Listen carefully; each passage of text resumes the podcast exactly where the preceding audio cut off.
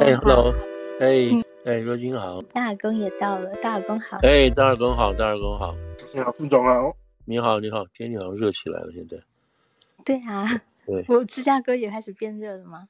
还是不算热，是呃摄氏十三度，是的，哈，今天纽约是蛮温暖的，对，是的，是的，我们今天就是抓紧时间，一个钟头解决。跟大家浓缩版。我要先先 confess，因为因为我明明天早上要替人家代班，所以明天早上八点要就要上班。是是因为我的关系。嗯，但是今天其实没关系，今天其实也有很多真的是很重要，而且我觉得蛮需要解释的啊。其实真的，其实这礼拜还是很多很多。很多很多很多重要的事情，我觉得我们虽然这两个话题相信是很重要，而且大家都会有兴趣，但是还是漏了好多，还还是有好多其他可以谈的。对对对，像是比方以以川普来说好了，我觉得其实是上个礼拜的重点。对，他说他他的性侵官司，然后还有他上 CNN 的汤后。最有趣的是，我在看 CNN 汤后之后的一些媒体报道，我都怀疑跟我看的是不是同一场了。看主流媒体的报道，现在是。对对对对。然后说，这是这是我看的那一场汤后吗？然后对，真的还要揉揉眼睛，然后说不对吧？我判断能力有这么差吗？就是我我看到的东西，为什么跟他们看到的东西那么不一样？对，真的是这个。现在整个就是一个整个观点跟那个思想。呃，正在激烈斗争的阶段中，好、嗯，我们现在看到的都是这样，对，嗯嗯嗯嗯嗯嗯，对，不过也不意外啦，只是有时候看到还是觉得啊，天哪，真的真的就是这样子，对，就可以看到许多媒体真的是那个立场非常非常的鲜明。对，这立场鲜明，但我们就还是要去问，就是不知道这张动机是什么哈？有些东西明明是摆在眼前的，但是都故意不去理他，这个就是比较奇怪。嗯嗯嗯、好，那我们先开始。可是上次啊，上次若欣有问到那个，就是有关于纽约这边那个 Penny 那个、嗯、那个 Marine 啊，对对，就是问我们大家看法怎么样？嗯、那你要你要不要 update 一下？就是 update 这个事情怎么回事？如果我们跟大家，如果如果有听到那一集的人，其实那个事情就是有一位。二十四岁的前海军陆战队员，那当时他在搭纽约地铁的时候，哦，刚好遇到有一个黑人，哦，他冲上列车，他因为他大吼大叫，所以当场这个 Marine 就上去，这位海军陆战队员就上去压制，但是因为他压制他用那种锁喉的方式，然后把他 压制住，结果压制的过程中，这位黑人就死掉了。好，他就后来就是发现的结果，觉得说那个窒息是他的死因。那这位 Marine 今天他被 charge，他也去投案了，就是说被 charge manslaughter。嗯哼哼哼，对，今天上午的事情嘛。那好玩的是这个这个 Marine 叫做这个 Daniel Penny，二十四岁，驻长岛，然后刚刚退伍没有多久。那他今天去投案的地方，投案的地方刚好就在中国城，就是 Chinatown 我们这边的这个五分局。是。所以这个就是跟我们有点地缘关系哈，做那个。嗯、那现在我把这个事情很快就今天 update 他今天的情况。那大家就觉得说，哎，他去把这个黑人制止这个黑人，因为那个黑人当时在火车上，在地铁上就说了一些那种我很饿，大家能不能给我饭吃？然后如果再不给我的话，你不要阻止我，我就要。他们有人说听到一个说说 I gonna kill your motherfucker 这个话啊，那这个话听起来好像。其实听起来好像就只是一个恐怖威胁的话，可是也可能就是口语性的哈，那种你知道他常讲讲这个话，那么 Rain 就听到就把他把他拉住了，把他弄死了。那现在的情况就是本来他送到医院就死掉了嘛，然后这 Marine 被问话之后哈，这个 Marine 就是那个 Daniel Penny，Penny 被问话之后呢，警察就把他放了，比如说没事，你你你走好了。那这个事情就在那个网上发酵嘛，好，发酵之后，再就是怎么可以把他放走呢？他这样杀了一个人，怎么放走呢？那所以刚好是这个 Manhattan DA，这个 Bragg 又是一个比较 progressive 的人，他基本上就是好，那我们再把案子重新看一遍，什么之类。那看完之后，他就交给大陪审团。那大陪审团其实很奇怪，基本上是很容易就可以起诉一个人的。所以大陪审团今天就正式就昨天昨天 actually 昨天吧，就正式起诉他是这个 manslaughter。对啊。那那他今天就投案。好了，这个事情就到这边情况，到这这个从检方角度来讲，就是在这边。那这个死掉的这个黑人呢，Jordan 呃 Neely 他的这个家属，他的姑姑吧，还有他爸爸，今天在这个有一些律师出来就帮他喊话，说这不够的，怎么可以叫做过失杀人呢？现在过失杀人大概就十五年，可是他说这是个 murder，他就是一个 in 就是 intentionally 就是有意的蓄意的把这个 Neely 啊这个黑人杀掉的。所以呢，应该用 murder 罪。如果是谋杀罪的话，那就是无期徒刑。所以现在他们要求啊，要求这个要加重刑责等等这些事情。那现在这个案子就卡在这个地方，看你会不会因为因为民意的抗争啊什么什么的这样子的话，又就把这个这个 Penny 啊，又把他罪行加重。那现在从检察官的这个角度来讲，认为说他没有意思要杀他，他也不知道他会死。然后他刚出去做他的时候，去弄他的时候，也不是要去把他杀死的这个意思。那他们现在就说不是这个，你这个 Marine 啊，你这个这个这个陆战队员，你知道手喉是什么东西？你这个手喉是用来做 combat，就是说你在打仗的时候用的，你跟敌人在的时候用的。你在那个时候不是把敌人弄昏，你是把敌人弄死等等这些事情。所以你知道你在做的那个事情就是用战争的手法来做，你怎么可以把它弄到一般平民身上？所以现在就这样 argue，他把他，然后旁边还有证人啊，蹦就有几个证人就说叫他 stop，他已经快昏过去了。然后他们这个尼古律师啊，尼古律师说他当时已经脱粪了，你知道，就如果如果人快要死的时候，他已经脱愤，就表示这个情况已经是快要死了，你居然还那个，所以这个地方都构成一些最后会不会把他这个罪等升级的情况。那当然，这个很多人就愤怒啊，就是说纽约地铁很危险，如果有人这个样子的话，为什么不能够保护自己？为什么不能做这个做自卫的行动？那现在的问题就是是不是自卫过当？那这个就变成一个观察的这个重点。现在已经帮这个 Marine 帮这个 Penny 在筹款，因为打官司很贵嘛，现在大概是已经筹到四十万了，是也不知道花多少钱就是了。所以这个在纽约市来讲，当然是一个大家在关切的事情啊。就是说，在地铁上，那么以后地铁有人出来要这样的闹事情干什么吧，大家就不要讲话，就赶快换车厢就好了，是不是？是不是这个样子？你也不要期待有英雄会出来，对对对，不要去不要救大家。对对，有人见义勇为，有人做 vigilante，就是替天行道，或者出来帮大家。因为那个 Marine 觉得他好像要杀人了，或者是觉得要揍人了什么之类，他就出来做这个事情。那 Marine 大概觉得自己有这个有这个能力，保家卫国的，也有保家卫国的义务。对对，所以这个事情现在纽约当然是属于发酵的一件事情。那另外一个发酵的事情就是太多的这些无政客，我们大家可以提到，嗯，无政客今天好像又送了又送了几百人进到纽约市吧。那纽约市长已经已经昏掉，说我没有办法再再再再收更多人，再收这么多人了。所以今天在这件事情上，在纽约州来讲这件事情，纽约州的州长刚刚签署一个命令，然后跟拜登政府呼吁说，你要把我们在纽约州里头的联邦的土地啊，Federal Land，就是美联邦的土地。包括像那个军事基地啦，或者是这个海军，我们这边 Brooklyn 这边有些海军基地，或者是这个公园啊，国家公园这个地方，你现在就要把地地方让出来，我们要赶快盖一些收容所，盖一些这个放一些这个帐篷这些的，我们这边接不住了。为什么很多地方不愿意接受他们？你知道不愿意接受这些这些人，然后旅馆啊什么这都不讲。今天纽约市刚刚发生的事情，事情说，本来纽约市市长用来收容游民的，在街上收民收容游民的这些这个旅馆，现在把这些游民把游民赶出赶出来，哎，让这些无政客去住，嗯、这个当然就是有点颠三倒四，或者是这个重轻重不分啊，什么这些事情都出来了。所以现在的情况，我们等下可以提到，就是说现在说，就是说这些州哈。这些州就是主要就是纽约呃那个德州跟这个佛罗里达州了，他们意思就是说，我们这几个州的边界啊，边界州、边界州还有边界城，每天面对这么多人，我们受不了了。那你们又不管我们，那我们就送到你们那边去。你们所有庇护州、庇护市、庇护城市叫 Sanctuary 的 City，那我们就把它送到你这边了，看你们会怎么样。那现在结果是什么？就是这些纽约市啊，那个还有华盛顿啊，还有芝加哥，就他们都受不了。嗯对，受不了，说你不能再送，受不了。那人家就说，那好啊，那你可知道我们多惨了？我们在这个边界的这几个城市有多惨了？你们现在送几个才六万多人多少就不，你们就这样子了。我们呢？哎，所以这个纽约今天几天也没有大事了哈？那我们现在就把这个就是先 update 一下。那现在我觉得是否副总，我们先，也许有一些朋友不不见得住在美国，就是先跟大家说一下这个 Title Forty Two 的背景。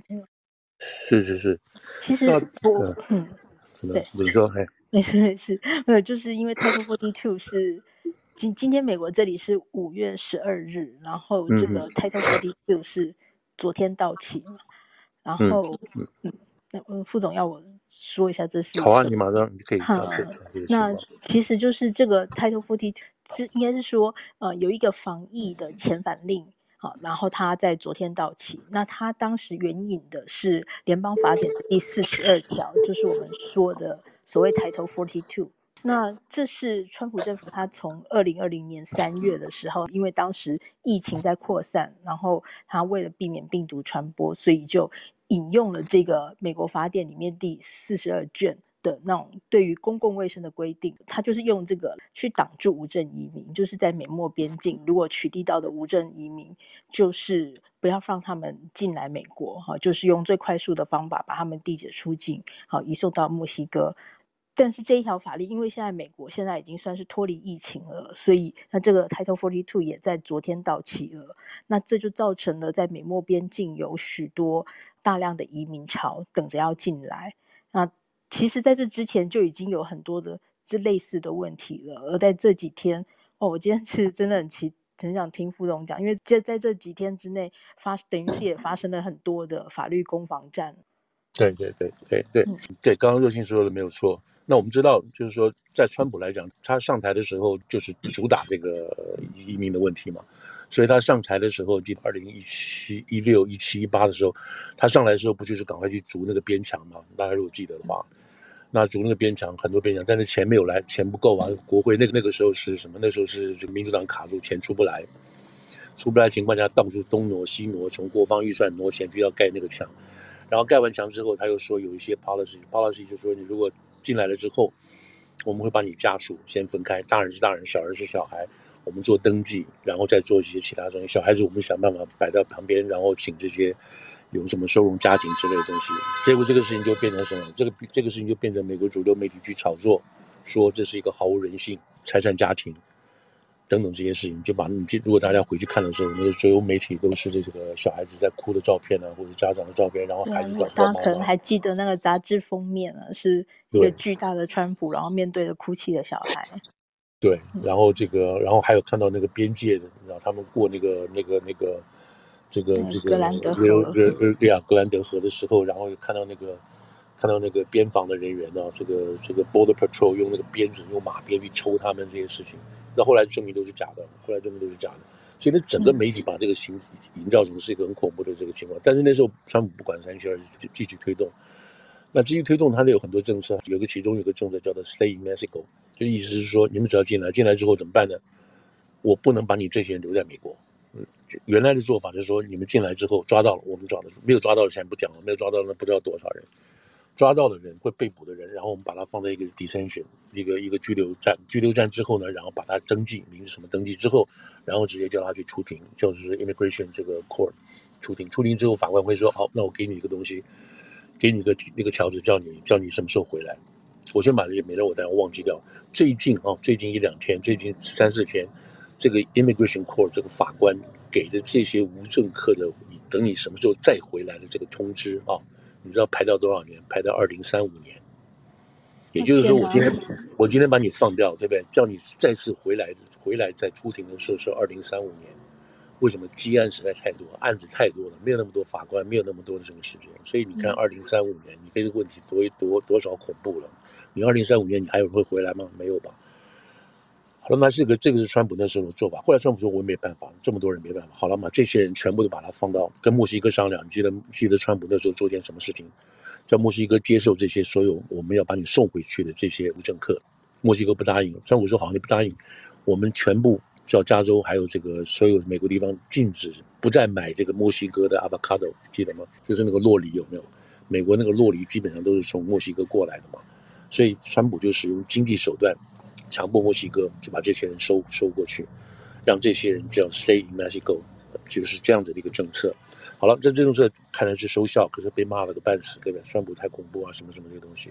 后来二零一九年、二零二零年就开始这个疫情了。那疫情刚刚他就刚刚那个若星就说了，他主要就是说我们把这个把这个防疫啊摆在外面，你这个人都不要进来，因为你们这些人进来的时候呢，就算都抓到，没有抓到不知道。抓到之后呢，我们没有时间给你做检测，还要给你什么隔离啊，还要干什么阴性、阳性，什么再给你弄进来，然后根本不可能做这个事情。所以现在呢，就用到 Title Forty Two，抓到人马上送走，大概不超过二十四小时，马上给你送走。那那时候很多很多很麻烦的事情，为什么？有些人要给他送的，有的譬如说厄瓜多来的，他来了之后，这个墨西哥不收，墨西哥不收，那怎么办？美国政府还要坐飞机哦，还要派专机把这个厄瓜多人送到厄瓜多去才行。那有的政府根本就不收，因为他没有证件什么之类的，根本就不收。像中国就不收这些没有证件的中国人，那这怎么办？所以后来后来就是跟墨西哥商量了半天，怎么着就把这个人能够放在墨西哥就放在墨西哥。所以这个叫 Stay in Mexico 这样子的政策。那这个搞到搞到所谓的所谓媒体上描述的就是描述的就是天怒人怨，对不对？这样子好了，那这个事情拜登上来了，拜登上来之后干嘛？他知道这个事情很严重啊，这个事情他也不他也不会想做这个事情，也不会想解决这个问题。那这个 Title Forty Two 还是存在的。后来他要把 Title Forty Two 废掉，废掉之后就有人去告，有的州去告，告了之后就法官说你这个是不能废的，你不能废，所以 Title Forty Two 一直还留着。后来拜登也觉得这条 Title Forty Two 也蛮好用的，你知道抓到人就可以送走，抓到人可以送走。那这个就造成问题就越来越严重。那拜登上来这个前两年的时候呢，他没有真的要做任何其他的事情，这样所有的这些移民听外面的人呢听到什么说啊，美国的边界基本上是开放的，所以你赶快来，赶快来哦！所以大家号召，你知道大家来，加上这个 social media 啊，都在都在传这个怎么来怎么来，来的容易啊，就是教战守则了，你怎么来就最容易，所以一缸子人就往这边跑，往这边跑。从这个 Title 42开始到现在，基本上我们基本上已经送回去三万呃三百万人。快去三百多，三百万人，两百九十几万，三百万人，这都是抓到的，没有抓到的人不知道有多少，都已经进到美国到各个社区去了。好了，那现在刚刚瑞鑫提到，这个世卫组织已经宣布，这这个 pandemic 已经结束了，啊，世卫主义先宣布在前面，那美国自己本身定的就五月十一号，那五月十一号两个做两两种好几层意义了，其中一层意义就是说，OK，从公卫角度来讲，OK，这个就没有事了，那就从昨天晚上哈十一点五十九分开始结束。那这里很多公共卫生的问题，公共公共这个卫生的问题，比如说我们现在去打疫苗要不要给钱、哦？那还可以打什么样的疫苗？或者保险公司有什么保障？什么？这边有一套系统的事情在这边在这边做，就是公卫方面的。那另外一个就是跟移民有关的，移民有关就是 Forty-Two 停止了，停止之后意思是什么？所以像拜登这些人就很就很怎么讲很。临时抱佛脚，想推出一道推出一些法律出来啊，推出的法律，其中就是对于所谓寻求政治庇护的人，重新做了一些规定。可是这个规定其实并没有超出川普当初做的规定有拖太多的问题。其中第一个，譬如说，要申请政治庇护的人，现在以后你不能说就就从那个墨西哥进来，你就要申请政治庇护，不行。你先要到另外一个国家。啊，譬如从厄瓜厄瓜多过来的，或者是从委内瑞拉过来的，你在这边经过的任何一个中南美洲国家，你要先在那个地方申请政治庇护，在那个国家拿到政治庇护之后，你拿到这个单子，你到美国来，那美国才可以说 OK，我可以接受你的政治庇护，然后我们再来看你到底有没有条件，我们美有没有符合美国政治庇护的这个条件，这是新的规定了。可是这个规定本来在川普就有了，本来在川普就有了。这第第二那。这是一种另外一种的，现在开放网上预约啊，网上预约，就是说如果你没有中过第三个国家的话，你在外面预约，然后上网，你说我几月几号你要可以预约这个进到这边来申请政治庇护，因为我在别的国家受到迫害。好，现在做了两个这个措施。那今天呢？今天大概就有一百多个人说我们已经在网上做了做了预约了，所以我们今天就是今天啊，礼拜五第一天，就有大概一百个人经过这个 L L L Paso 这个地方，过了这个桥过这边过来之后。好，美国说 OK，你们看你的手机啊，果然就是你们在网上申请政治庇护了。好，你们可以进来了，是这样子。今天开始，这有一百多个人是这样。可是呢，这个 app 啊很糟糕，常常会宕机，也会有骇客进去。所以这个事情这样子做，到底能不能够维持多久？不知道哦，我不知道维持多久，不知道。那那个第三国的更是荒谬。你现在就是说，这些人都是要在第三国才能够拿到政治庇护的时候，你才能到美国过来。那这些人不是这样子想的啊！他他如果在中间的什么从委内瑞拉上来，他如果在巴巴拿马那边拿一个政治庇护的话，那人家就留在那边呢。你这叫你还会在那边出庭啊？然后他说不要，我们这边即使拿到这个国家的政治庇护，我们不管三七二十一，我们还是要我们还是要往北边跑。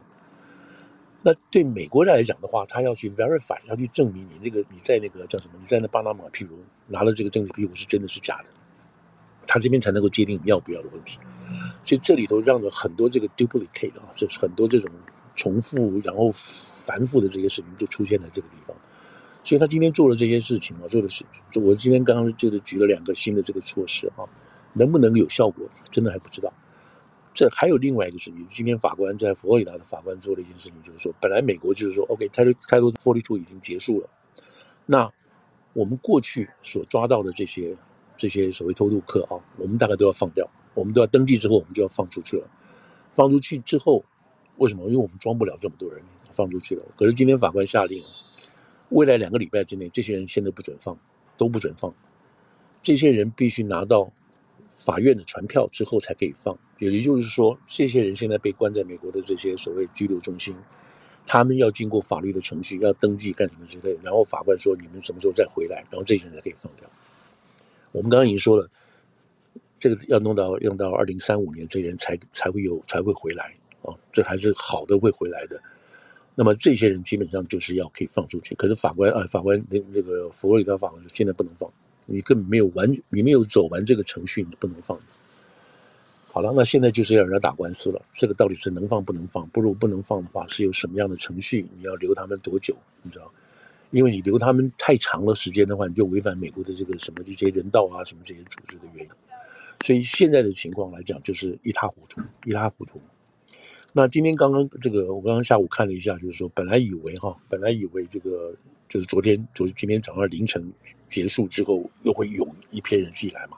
他们说现在在墨西哥边界大概有六万多人。如果大家看那个空拍照片哈，沿着那个那个格兰德河的旁边，全部都是那个小帐篷，都在这边帐篷都扎了，就准备要过来的。但今天呢，今天最新的看法是说，今天没有没有太多人过来，几乎是没有人过过河过来，大家都停下来了，你知道都停下来了。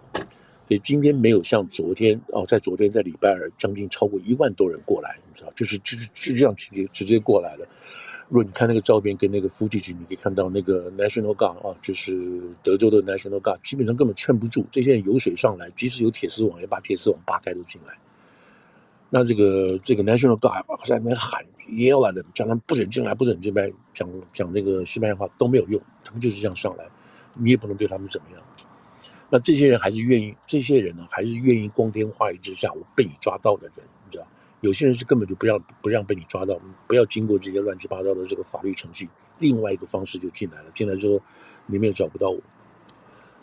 所以到今天来讲，这个情况大概是没有像想象中那么恐怖。第一天，可是现在这个所有的这些人权组织也好，或者是在这个墨西哥这边的这个修女哈，还有这些这些这个天主教中心都说，哼哼，等一等，我们今天人是少了，可是你放心，还有很多人在路还在路上过来的，就是说，即使今天被抓也没有问题啊，这个这个是挡不住的，不管你用什么方法。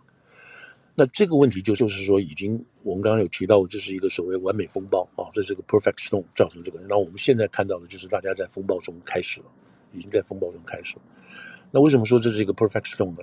那原来的川普这边不是做墙啊、堵住都没有，这个东西都是都是在做。然后你拜登上来之后，等于说暗示大家赶快进来啊，没有事情了，赶快进来，因为我反正我现在是 open border 啊，open border 是民主党本身的这个开放边界的这个政策。也是党里头这些所谓 radical 跟这些 progressive 在推的这种东西，那赶快进来，所以大家懂得很多暗示啊，心领神会就赶快跑进来了。所以这样子一波人进来的时候，拜登全不是就是说暗示，一个不讲话的。那在那个时候，大家就问说，呃，你有没有搞错啊？刚刚开始的时候，你这个参众两院都是在你民主党的手里头，就是你知道拜登上来的时候，二零二零年一直到 midterm 嘛，啊，到二零二二年。才才这个共和党才夺下众院嘛，在那之前两院都是在民主党手里头的，那人家就问说，那你拜登为什么不在那个时候就想办法修一个新的这个移民移民法呢？或把现在的移民法做一个革新呢？就是 immigration reform，为什么不做呢？好，你没有做，你把你的政治资本跑去做扩大预算，跑去去做绿能，跑去做一些其他这些所谓基础建设什么什么的东西。那好，那我们不去骂拜登为什么做这个选择，因为他自己有这个优施政的优先次序了，对不对？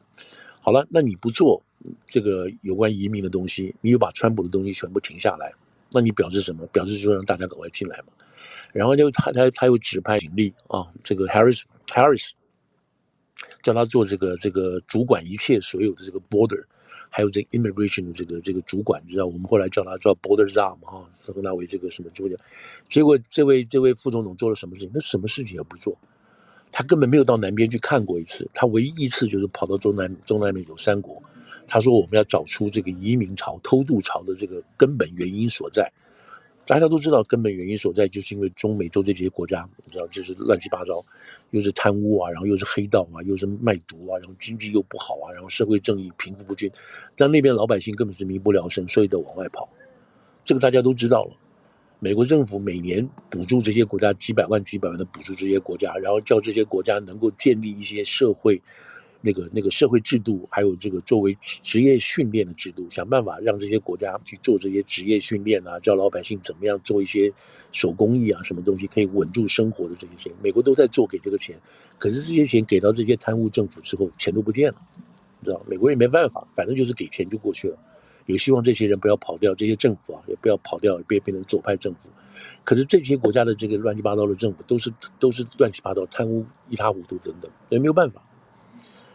那所以贺锦丽说：“那我们要去找到问题所在，没有错。他这样去找也有没有用啊？因为这不是他一次去一次就可以搞定的嘛。美国政府每年都在搞这个事情，每一任政府都在搞这个事情。好了，那这些人就就就这样跑，对不对？然后后来这个疫情来了，疫情来之后供应链中断，物价中为物价上涨，油价上涨，再加上俄乌战争又来了，什么的一大堆这些事情，让这些老百姓更更活不了了。”更活不下去，开始陆续陆续跑，然后等到这个疫情逐渐结束的时候，大家知道美国慢慢慢结束，跑的人就越多了。再加上拜登在这边放这个事情，所以这个事情就这样子就这样子下来。好了，那这个事情就是一个所谓暴风正在形成，几个要素都都有了，这个民不聊生啦，物价上涨啦，美国这边跑，然后最后一颗稻草就是什么？就是 Title 42的结束，这等于把这个事结束，结束哇，全部都到齐了。所以现在看出来就是一个大型的风暴，在有关于这个南边这个风暴会正在形成当中。那因为现在天气好嘛，对不对？天气好，你就看到这个陆陆陆续续这个 immigration 的 caravan 啊，大型大车什么这些都跑过来了。那在这在这时候，我们现在知道出现了一些新的状况，什么就是那个所谓那个 Darien Access 嘛，哈，Darien Gap，就是我们翻成的是达连利口。那这个变成一个主要的一个偷渡的一个要道。那这个要到现在变成中国人也知道了，就就进来运运用了。现在现在走这条路大概七万吧。如果说前前后后了，如果遇到一些莫名其妙的一些灾难的话，大概七万块钱，有的三万块钱就可以这样进来了。那是很辛苦，没有说，可他们就觉得都划得来。所以这个就是现在美国有关于 Title Forty Two 今天目前目前的情况。那好，那我们现在就是说这里头有没有一些好的好的情况呢？有可能，他们现在就是说哈，就包括共和党在内，就担心什么？担心就是说。这些这么多的无证移民进来了，现在这是真基本上都不知道怎么去算，你知道不知道怎么去算，有的送出去，有的没有送出去，有的在里头什么的都不知道怎么算。可是现在看起来就意思就是说，好像美国的主流媒体好像在帮这个事情啊，就在帮这个所谓这个从人道的角度来，都帮这些无证客都进来。那他们就有一个说法，就是说，等到了一个程度的时候呢，就会收，就会先收住，收住之后呢，就开始。在收的过程当中，同时就开始做呃非法移民啊，就是无证移民的合法化，就是漂白他们了。那这种做法啊，过去就是移民大赦了，移民大赦已经发生很多次了哈。每十年几乎每十年大概会有一次大赦。上一次大赦是在一九八六年，在雷根总统在的时候有一个大赦。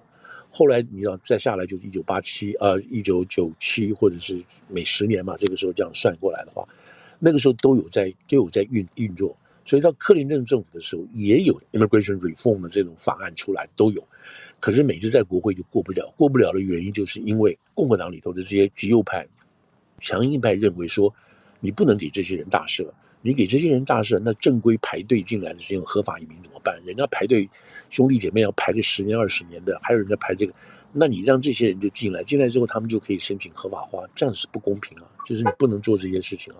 所以每一次每一次商讨到最后的情况下，在这个地方都卡住了，都卡住了。就是很多一些这个共和党里头的这种死硬派，就是不愿意让这个所谓就地合法化哦卡住。那个时候就地合法化有好多条件，他不是说每个人都可以马上都可以合法化。那那个时候。法案里头有规定了，譬如说，假定我是一个偷渡客，然后我现在在美国居住十年，那它有一个限啊，譬如说，二零二零年以前进来的人才有资格申请这个合法化，你是二零二零年以后的就不能够申请合法化。这这个他们还是有一条这个所谓这个分界线卡在这个地方了。那好，假定说二零二零年延进来了才可以才可以申请这个合法化，那你还要缴这个罚款啊，该罚多少钱罚多少钱，然后你要去上英文班，上完英文班之后你才能拿个号码，拿个号码之后你得到最后排队，所有合法的移民的绿卡的人，你要排到他们后面之后，你才可能去申，你不能插队，等等这些事情。但是这些人可以拿到一个回美证。拿到一个纸，就是很多人因为偷渡回进来了嘛，不能够回美国了嘛。如果出去了就不能不能回美国。但是如果你排队的话，然后你有交了罚款，你也上了英文课，那么你可以拿到一个拿到个号码，拿了这个号码呢，你就可以回回墨西哥，或者你可以回中国，然后在那边再申请一个回美证，然后你就可以回来了。所以等于说把这一边都已经就是合法化了这个事情。所以那个时候都有这样子的安排的东西。可是就是因为过不去，人家说你这样排队，呃，你这样子是不公平嘛，你对那些人都不公平，所以这个事情就没有搞成。最后一次要搞的时候，就是在小布希上来就接了克林顿上来的时候，他要搞这个事情，结果，结果正要搞的时候就发生九一一了。发生九一一之后是为什么？就是因为有些移民对不对？那个恐怖分子嘛，炸弹客，他们就是靠着这些 visa 进来的嘛，是那个 student visa 了，或者是什么 H1 visa 进来，进来之后就变成恐怖客了嘛。所以那时候美国太紧张了，好了，那大家不要谈了，所有什么移民啊、什么改革都不要谈了，我们先把这个移民的这个所有的 visa 设施全部搞清楚再说。所以一下来就就等于就停摆了，所有的移民移民改革全部停摆了。那这事情就一直拖拖拖拖到现在，拖到现在就没有人敢做了，为什么呢？当奥巴马政府上来的时候，他在选举的时候，他也说：“我一定要改革移民制度，我们不能让这样继续下去。”可是他上台之后，第一件事情要做什么？他把他手上的政治资本算一算啊，我跟这个参议院的关系，我跟众院的关系，我有多少票什么之类。他最后他他把这个所有的这个机这个他的能力放在哪里？放在通过欧际健保上面。他花了很多时间，卖了很多人情，想办法通过的是欧际健保。为什么欧际健保可以让他在世界上呃，在美国历史上可以留名？然后他会觉得说，我先不要在这个时候搞这个搞这个移民，因为移民我可以用来在在他做第二任要选举之前的一个选战的议题，这个可以吸票的。那我先把这个欧际健保先搞起来再说。所以在奥巴马的时候，基本上就没有去再管这个移民的事情，所以这个事情就拖拖拖拖到现在。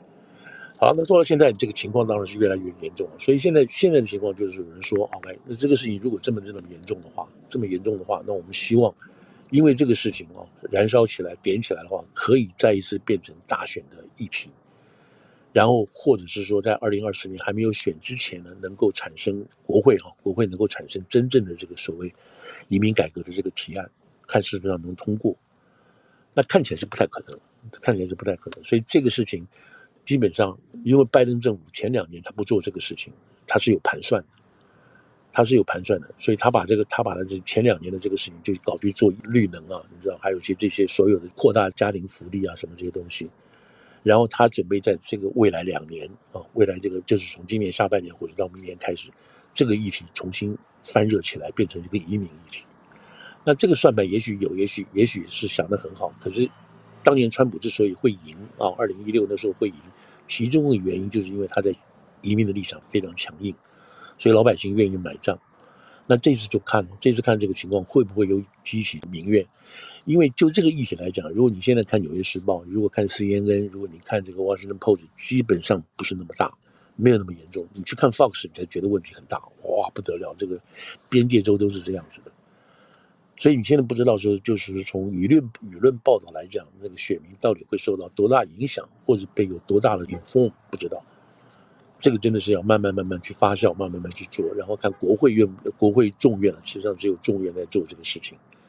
然后主流媒体愿不愿意去花多少时间，花多少精力去报道，这个真的现在就看不出来，你知道就看不出来。所以这个大概就是现在有关于移民的问题的。大致上有很多，还有很多细节，包括譬如说，再讲一个细节，这个一定要这个这点要跟大家澄清一下，就是说，你看这也是主流媒体很很很很混账的地方。他说，拜登政府派了一千五百个部队哦，是 army 哦，是这个 troop，是国家的部队，是军人哦，他派了一千五百名到这个边界去支援。哇，大家说哇，真的厉害哈，你派一千五百名去，你派一千一千五百名去是什么意思呢？主要的媒体都不给你写清楚，都不给你写清楚。都是说我们派派人去了，那但是有的媒体啊，特别是这个右派媒体，他讲得很清楚，这一千五百人派去干什么？去做文书工作的。第一个，这些部队哈，他没有这个法源啊，在美国本土里头执行任务，只有警察或者是国民兵可以做。美国你正规军是不能做这个事情的。就是你打仗的部队是不能做这个事情，可他派这些人去干什么呢？去做文书工作，什么意思？今天进来这么多无政客，然后这些所谓那个 border patrol 哈，还有这些边界边防人员能干嘛？他们就要负责填表、登记，然后安排什么什么一大堆这些行政事情，要做这个事情。那你来了这么多，他也没有时间，这人力也人力也不够，什么什么没办法，所以现在把这个美国部队派来。做这些登录的工作，data entry 啊，我的登录要进电脑，然后以后追踪，然后帮他们安置床位什么这些事，是做这些事情的，然后让移民局呃让这个所谓 border patrol 的这些人可以再去抓更多的人，你知道再去堵住这个这个边界的路口，所以你看得出来，就是说边界边防局这些人，他的人力吃紧到什么程度？虽然他之前已经雇了很多人了。但是显然是没有办法应付，至少没有办法应付今天五月十二日之前所带来的这些浪潮，所以这一千五百人基本上是做文书工作的，而且反过来证明这个边界是很紧张，不然你干嘛派一千五百人去帮忙支援这个事情？可是主流媒体都不给你这样写。那另外还有一个事情也不写的，就是在在这个事情哦，在这个五月十一号快打之前，大概五月八号、五月九号，那个时候美国跟墨西哥之间签那个条约了。你主流媒体所看到的报道是什么？说。墨西哥愿意接受美国三万人的这个无政客，就是美国可以遣遣送啊，送回去三万人到墨西哥去。你看了觉得，哎，那美国很厉害哦，不知道有什么手段又让墨西哥这个咽下这口气去接三万人。实际上不是的，为什么不是呢？是墨西哥每个月还要送三万个申请政治庇护的人进到美国。你知道，这这这是一个基本上是相互交易的事情。知道，所以人数是并没有改变。美国你送出去三万个人说不符合的人，你送出去，或是你抓到了这些人送给送给墨西哥，那墨西哥跑到墨西哥里头寻求政治庇护，然后要到美国这边来的人，墨西哥都抓到，抓到之后，他把你再送回美国这边来，然后你美国再过滤再送回去。可是主流媒体不会把你把这个写这么清楚，以为是美国政府很厉害，叫墨西哥就答应每个月收三万人。那现在还有呢？还有另外更细的，就是说，他现在送美国愿意接的，包括古巴、委内瑞拉这四个国家，他可以接受这些难民留在美国，不行的他要送走。就是你从别的国家跑过来，他都不行，他都不收，都要送走。那这几个国家可以先留下来。那这里是为什么呢？包括因为这些国家有天灾、有地震啊，或者是什么洪水啊，所以这些国家真正是因为老百姓除了那个，除了那种什么这个政治原因压迫之外呢，他们也真正有经济上的困难。好，就是因为天灾。所造成这些老百姓没有办法生活，所以美国可以接受这些人。所以这里这里头细节还是很多，还是很多。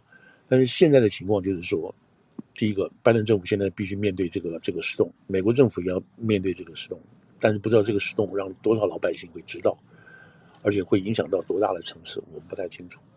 现在还不太清楚，当然大家心里有数啊。就是就现在来讲，大家都在看说，这个即使你把新新的命令啊实行之后。什么第三国啦，第三国寻求政治庇护啦，然后抓到就要先放了，大家还在看这个效果会是什么样？真的是真的不知道。那现在可以确定的一件事情是什么？就是说这些放出来的人哦，就算他都合法都放出来了，到全美国每一个底层了，这些人都要打工嘛，都到底层去了。这些人一开始会造，会对美国各地的啊各地的政府会造成财政上的吃紧。财经上的事情，像我们今天讲，就是纽约市、莫呃这个这个华盛顿，还有这个芝加哥这几个大的城市，现在就受不了了。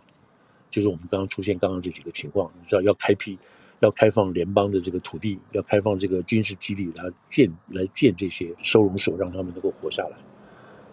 好，那这个地方有没有一个有没有一个亮点呢？有一个亮点，什么亮点呢？就是假定说这么多的无政客进来之后呢，他们可以替我们现在美国缺乏劳工的这个角度啊，这样的情况可以提供劳工的补充，而且他们价钱可能会比较低一点。那这个是可能是有好处。啊，就是会减少一些这种老板啊，哦，这个这样子的这个人工的短缺，因为他们做的不是高，不是那种高级工作嘛，哈，都是一些餐馆啊，或者是这这些比较这个建筑啊，比较这些事情，这可能会疏解一下这个就业的这个这种压力哈。但是这个先决条件是什么？这个先决条件是这些人赶快被登记，赶快入党，啊，能够进入到美国的这个工作，然后报税的这个系统里头去，这样子。那可是还有很多人他没有进到这个原来这个体制内的这个登录系统里头，那这些人他还是要在这些城市生活。那你知道，就像像我们，我就很清楚。举例来讲，像这条街本来住住一百人，现在莫名其妙住了将近三百人，这三百人都没有登记的。那就市政府的预算来讲，这条街我每个礼拜只要收两次垃圾就好了。可是现在多了三百个人，那我是不是要增加我收垃圾的人呢？可是我没有这个钱呢？为什么？因为这个数字上哦，就是人口数字上没有这么多人呢。我只有一百人啊，怎么会要数两百人？那这个钱从哪里来？你去向什么地方要这个钱去补充你两百跑出来的？另外，这些人如果带有小学的话，带有小孩子要上课的话，那你是给他摆到学区里头。那这个班上本来一班二十个人，现在突然之间一班变成三十个人，那这三十个人这么多，那十个人的这个经费什么怎么能出来？所以很多一连串的有关于市政的这个压力，哈，市政的财务上的压力，就给每一个城市都带来很大很大的问题，还有包括停车啦，你知道，还有供水啦，还有这种交通啊什么，全部会造成很大很大的问题出来。这因为当当初在每一个城市在编列每年预算的时候，都没有把这个所谓无政客算进去，那这个钱到底是向谁要呢？那就联邦补助了嘛。所以今天像纽约州，纽约州就向联邦去要钱去了，那每个州都去要啊。那联邦怎么去？联邦搞的最后结果都是我们的钱呢、啊，对不对？都是都是纳税人的钱呢、啊。所以这个问题就是像这滚雪球一样，不但会增加，不但会增加。那有没有什么解法？不知道。最好最好一个说法就是让这些人赶快合法化，好，赶快合法化。可是是法律问题跟政治问题又撞在一起了。所以这个问题不是今天才有的了，也不是那个，也不是说你马上可以解决掉了。那就是要看总统、国会能不能够意见统一，或者是说。这个三三个这个总统跟两院都是同一个党，然后大家来同时专心做一个事情，那这就看了啊。好，我先把这个事情大致上先说到这边，好吧？副总，我想请问一个问题，在拜登寄出的新规定里面，包括刚刚副总提到的，在前往美国的途中，如果有行经第三国，你就要先在第三国寻求庇护嘛。嗯哼。然后，这对中国这些走线来的人会有什么影响呢？他们现在就是说，如果被抓哈，如果被抓，不抓是另外一回事情。他们现在，我们讲中国这个走线哈，现在这些走线人所接到的这个建议都是：第一，最好被抓；第二，没有被抓，你赶快出面去报道，说你是你是非法进来的。嗯，这样子你进入系统，进入系统的时候，你就可以拿到一些 benefit，然后你可以出去外面工作，因为你有这个证件了，在美国政府里头有了，那别人要雇你的话也敢雇，不是黑工了，你懂意思？就不是完全是黑工了。这也是这也是后面要做的事情，这是第一。那可是现在的现在新规出来了，对吧？新规出来的时候，他们必须在第三国拿到一个政治庇护的第一次嘛，哈，才能够到美国来来来 apply。所以现在他们一定都有行经第三国的啊。对对对对对，所以他们现在就要看能不能够拿到第三国的这个，能不能够确定拿到，譬如说厄瓜多的，因为他们现在第一站都是厄瓜多嘛，就是厄瓜多，能不能对拿到能拿到厄瓜多的这个政治庇护？那厄瓜多为什么要给中国移民、中国来的人申请政治庇护？为什么？那你要讲说我们中国在迫害啦，我被杀啦，或者我家里被搞啊什么之类的，然后中国活不下去了。那厄瓜多的政府来讲，他并没有这样子，中国是一个这样子的国家。你你懂意思？所以他没有道理，没有办法给这些来自中国的这些这些申请政治庇护的人给他政治庇护啊。像美国对不对？美国认为说一胎化是不对的。宗教信仰被迫害是是不对的，所以这些人如果这些理由来的话，那我们会给这些人政治庇护。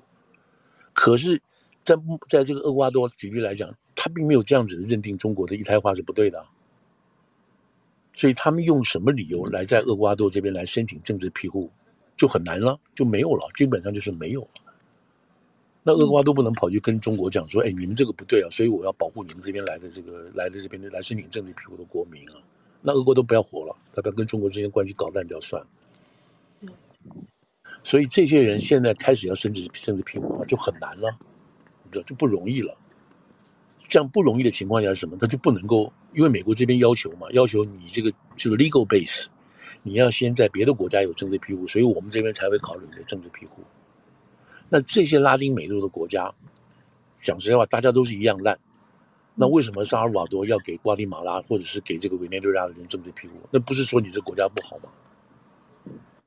对，你懂，政治庇护有他政治庇护的这个原因嘛，对不对？所以他们现在就讲说，你这个第三国的这样的做法，这样的要求，你基本上就是把中南美洲这些人根本他们来这边的这个路根本就断掉，一通打掉。那墨西哥就跟中，对，他墨西哥跟中国达呃跟美国又达成另外一种协议嘛，对不对？所以他们现在人道组织就出来骂嘛，说你美国就是你拜登你这样的做法，你根本就是把那个所有的这个中南美的国家全部推在外头去了嘛。所以现在这是一个这是一个 legal，这是一个法律的一个一个一个热点，往后会炒的。嗯嗯，你知道往后会炒，这个这个当然你这样听起来也是把这个这第三国的这样全部断掉了，因为你因为你就是我是就是我说的这些国家没有办法 provide 一个政治的理由让这些人可以申请政治庇护，所以这事情还会就会就会有点吵了，就是了。对，我可能还会遗留遗漏遗漏一些东西，就是 anyway 好，嗯，好，这还会再继续发展。对对对对。